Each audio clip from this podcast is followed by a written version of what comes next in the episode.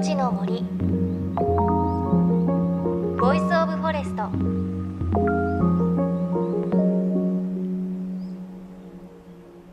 おはようございます。高橋真理恵です。命の森 Voice of Forest。この番組は森の頂上プロジェクトをはじめ全国に広がる植林活動や自然保護の取り組みにスポットを当てるプログラムです。各分野の森の賢人たちの声に耳を傾け森と共存する生き方を考えていきます。さて東京の桜はすっかり散ってしまいましたが先週は秋田で桜が開花北上する桜前線はまもなく津軽海峡を越えるみたいですね。ただその一方日本は本当に南北に縦長だなと思います。こちらの地域はなんとあとちょっとで梅雨入りなんです。というわけで今週も引き続き日本の亜熱帯鹿児島県奄美大島からのレポートをお届けします。奄美大島を代表する原生林金作原の原生林。先週お伝えした通り森は外側から見ると全体がモコモコとした緑でまるでブロッコリーのような雰囲気をしています。このブロッコリーを構成しているのはイタジーというシイの木なんです。奄美の森のほとんどはこの木で構成されています。ただし実際にこのブロッコリーの中つまり金作原の原生林に足を踏み入れると全く様子が違うんです。そこは私たちの身近な植物はもちろん亜熱帯の珍しい植物がいっぱいのまさに多様性の森でした。いろんな声が聞こえますね、ね、すごい。真上をご覧になってください先ほどの日陰ヘゴですね、はい、はい、これが、えー、日陰ヘゴという、えー、大型のシダです。見てください。これだけ高いとヤシの木のようにしか見えないですよね。大体どのくらいありますか木の高さ？これで10メーターぐらいあるんじゃないですかね。鱗状の模様がね、えー、たくさんついてますが、うん、これが実は一枚一枚葉っぱの落ちていった後なんですよ。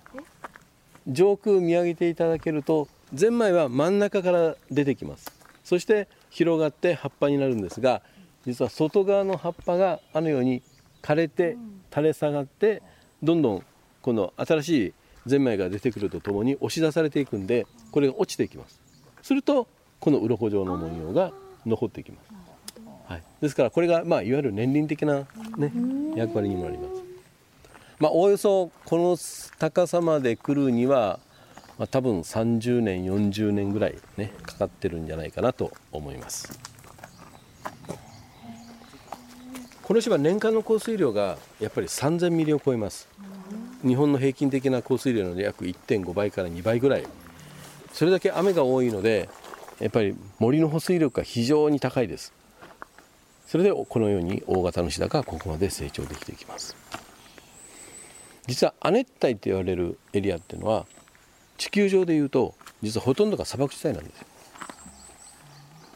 で日本列島のいわゆる屋久島奄美沖縄にかけてのこのエリアだけが黒潮が通ってでまた島自体が山を持ってる島なのでそこに、えー、雲がぶつかり雨を降らせる金作丸の原生林を案内してくれたのはこの辺りが地元というベテランガイド西条和久さんです。で金作原の原生林には関東でも見られる植物がある一方でまさに亜熱帯という植物があります。それがこの日陰ヘゴという植物です。あのてっぺんの部分がまるですごいこう大きい巨大なゼンマイわらびのような形をしていてくるくるっと葉が巻いているんですよね。あの本当にこの風景日本なんだろうかという感じがしましたがこれが大きく育つと高さ10メートル以上の木になります。ちょっと想像してほしいんですがこう遥か頭上に放射状に葉を広げている様子っていうのはなんかこうヤシの木を見上げたようなそんな感じでした。ただああいう植物見たことがねあまり身近でなかったのでちょっと恐竜の時代こんな感じだったのかななんて感じもしました。そしてこの探検コース森の中の往復2キロほどの平坦な遊歩道を歩くんですがちょうど折り返し地点でガイドの西条さん遊歩道から外れて急な谷を降り始めたんです。結構急な階段でどこに連れて行くんだろうと斜面を降りること数十メートル。そこで目に入ったものは何でしょうか？続きです。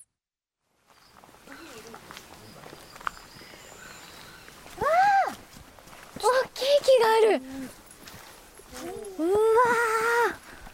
根っこもニョキニョキと生えて。もう上が見えないぐらいですね太い幹の木。沖縄裏白菓子沖縄裏白菓子まあ樹齢150年からまあ200年ぐらいの木なんですがこの沖縄裏白菓子日本で一番大きいどんぐりをつける木です。へえここんなサイズ。えこんなサイズのどんぐりですピンポン玉ぐらいあるイメージですか？すごい。特にここいつのはでかいです。はい。うわこれ高さ何メートルぐらいあるんですか？高さは今ねここに書いてある22メーターぐらい。22メートル？上見えない、すごいですね。あのやっぱりこれだけの体を支えるために特に斜面に根付いてるじゃないですか、はい。ですからいやしっかりとやっぱり根っこも広げうん実は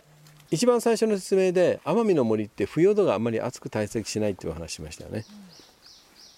ですので栄養分を含んだ土の層もやっぱ薄いもんですから木の根っこがあまり深く入らずに表面上で横に広がっていきます。うん。出てますもんねね出てますでしょ？ねうん。ですから森の中に入ると足元っていうのは割とこういう空間になってる。だから実はこの状態だと周りを見渡せるんでもしハブがいたってすぐ分かるじゃないですか、だから足元がはっきりしない草やぶに足を入れるっていうのが一番危険なことなんですよ、うん。ところが夜行性のハブは気をつけなくちゃいけないのは下にいるとは限りません、夏の夜になると あー木の上鳥にいる。鳥を狙うために木の上にいます。ですので鳥も危険を察知しやすいように木の先端を使って止まって寝てます。するとこいつが例えば近づいてきたとしたら揺れるじゃないですか。重いある程度重さがあるんで、すると危険を察知できるんで割と木の先端を使って。上も注意しなきゃいけないんだ。うわー悪い顔先週もお伝えしましたが奄美で暮らす人々の暮らしには常にハブという毒蛇が関わっています。この森へ向かう道中にもハブと出くわした時に戦うための棒が道端に用意されていたりするんですね。ただこの日はこの森でハブを見たわけではなくてさっきはこう写真でね木の上にいるのを見せてもらってすごく怖い表情をしていたんですよね。でハブといえばガイドの西条さんが森の中に置かれたプラスチックのパイプを組み合わせた妙な形のものを指してこんなことを教えてくれました。実は山に上がってくるところどころに赤いリボンが、えーかかってたかと思うんですけども番号が振ってあります。48番。下見てください。罠があります。ああ本当だ。罠がある。実はこの罠がマングースを捕獲する罠です、えーこの島に三十数年前にハブ対策としてマングースが持ち込まれました。当初30匹ぐらい放した。ですがマングース全くハブを捕まえている様子がない。気がつけば1万匹マングース。増えてることが分かり、えーマングースの胃の内容物を調べると出てくるのはアマミのクロウサギ、えー、アマミの固有の生き物たちがマンマングースの格好の餌となってしまいました。そこで、えーマングース対策が始まって今島の中にマングースバスターズっていうマングースを捕獲する専門のチームが40人ぐらいいるんですけども彼らが罠を仕掛けてマングースのを駆除してます。1万匹ぐらいに達してるって言われたマングースの数は、えー去年発表された数でいうとおおよそ300ぐらい。かなり減りました、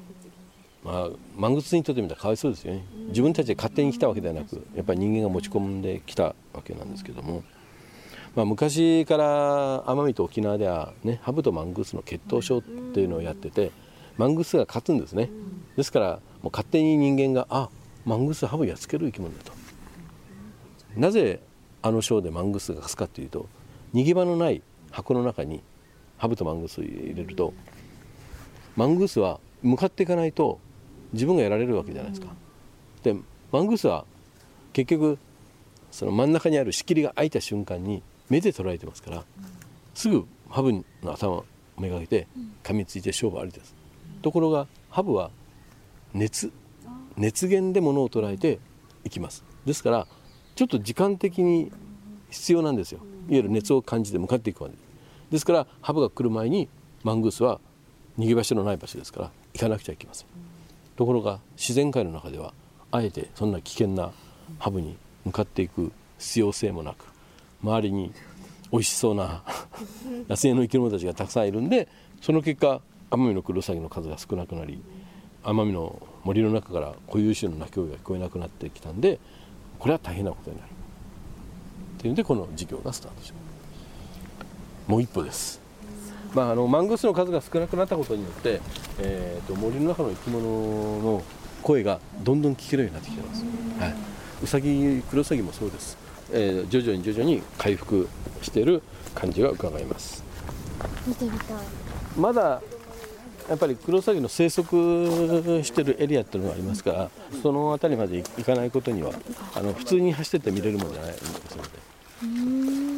まあ普通に見れるようになったら一番最高ですけどね。そうですね。